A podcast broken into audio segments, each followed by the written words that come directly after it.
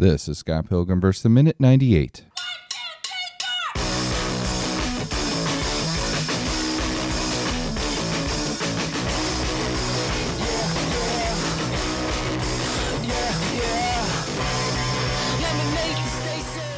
Welcome to the Scott Pilgrim vs. the Minute podcast, the show where we review and analyze the movie Scott Pilgrim vs. the World, one minute at a time.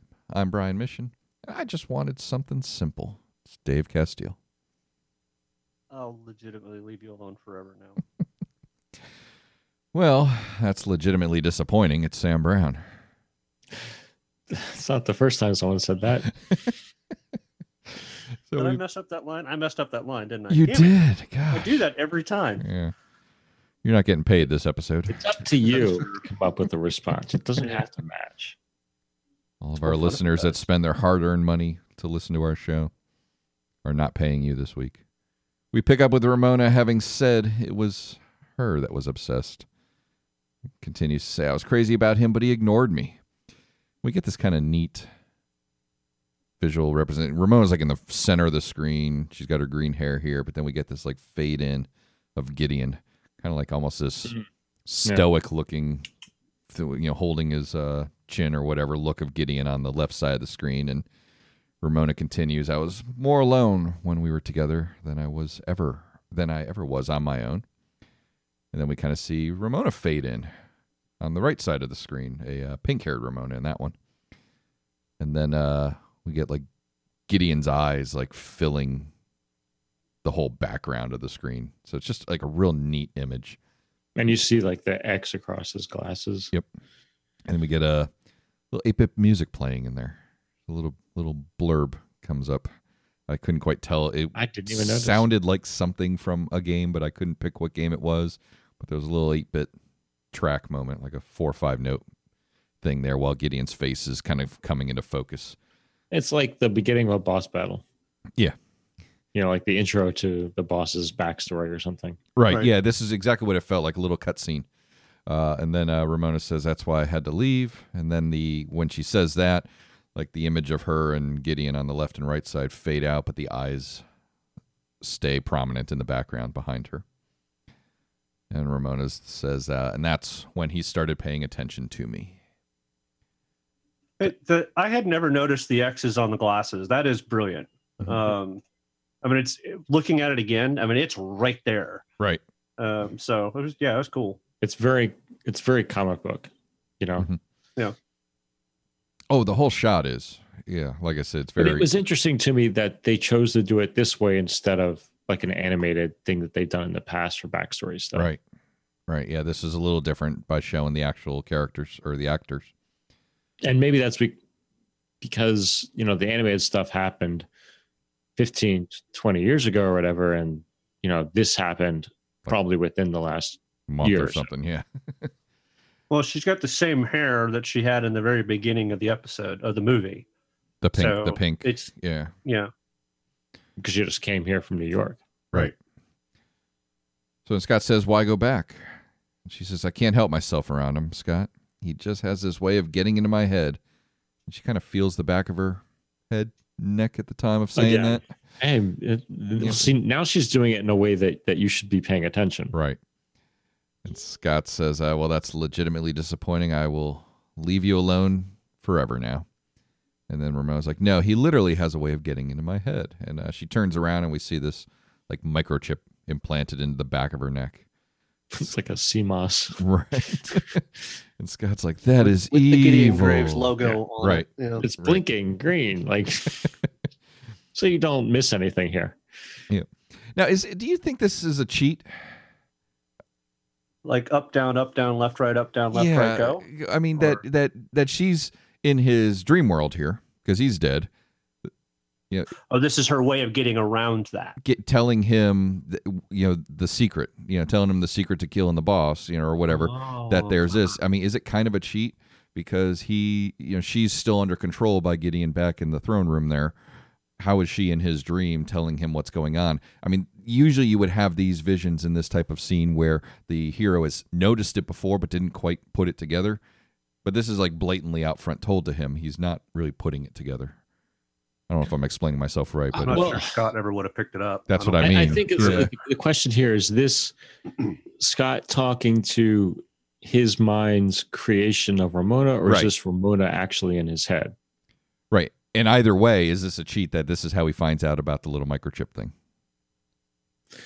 Yeah, we have to get there somewhere though. Right. And th- this is all like the whole microchip thing is a stand-in for what I described uh, a few episodes ago, where Gideon is actually using the subspace highway, and Scott's had to spy on him and, and Oh, right. control Right. Ramona. Mhm. because we get the all this stuff with like their heads glow at different times, and I think that's uh, a thing with Gideon getting into them. Mhm. So we're we're we're we're kind of cheating around all that stuff and trying to find a way to put that in the movie that like explains some things without having to get into the details of how all this stuff works. So like a chip is a a simple thing we can we can see as like this is used for mind control. Okay, I get it now. Like we don't have to go into the details of what's happening here. Sure. Sure. So in a, in that sense, it's a cheat, and and I think you're talking about like, is it kind of a cheat that we're giving away this plot device right here, like this, Here, in such in- obvious way? In this way, like it's it, it sh- should this be something that is told to him in this subspace highway and not something he discovers through the course of the film? Yeah. Uh, but this feels like such a battle. video game thing Mhm. mechanic. Uh, so I was thinking the cheat uh, kind of as a different way of this is a way that she can communicate him without the chip controlling her is by going into the subspace highway. That's how I thought you were Sure. talking about it being a cheat. Okay. That Okay. work too. um, Mhm. which would make more sense to me. Um, that because otherwise he's never going to pick up on this. That's what and, I and mean. she seems incapable of that saying anything about it in the real world. Right, Like she can't she can't talk about it. Mhm. right. She's because she's controlled. She she doesn't have the willpower or the ability to to do anything.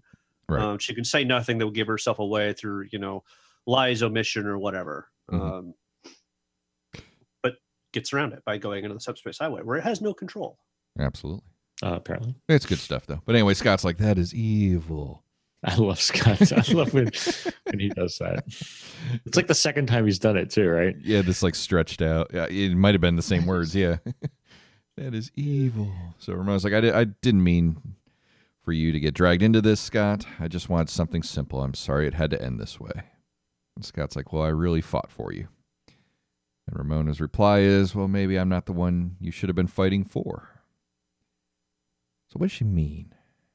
What does she mean? Does she mean fighting for himself or fighting for knives?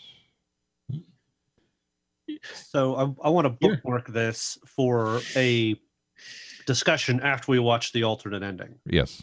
Oh, Is it- okay. That's what I'm saying. It, it, it Yeah. might matter, but uh, Okay. I just thought it was interesting because it was, you know, again, using pronoun game type thing, you know, as opposed to just outright saying, well, you know, maybe you should have been fighting for yourself. You know, she's being vague to, Yeah. to be philosophical, but it, it gives you um alternate possibilities. Well, there's always that question of like, are you doing this for the right reasons? Right. I, I see. I see what you guys are saying about the alternating. We won't get into that now. Mhm. But the the Ramona's comment to me felt like, uh, well, maybe you shouldn't have been fighting for me. Maybe you should have been fighting for your own self respect. Sure. And and that's what we get Scott realizing. Correct. But could it could it mean something more? Is yeah, I guess the only question I raised there. So, and we can certainly talk about that as we move forward. Uh, but anyway, Ramona dissolves into sand and blows away, and the minute ends with Scott saying, "What? wait, I feel like I learned something." I've learned something. Kind of go a second or two over, but we wanted to get that line Yeah. in. Nice break point. So. Yeah.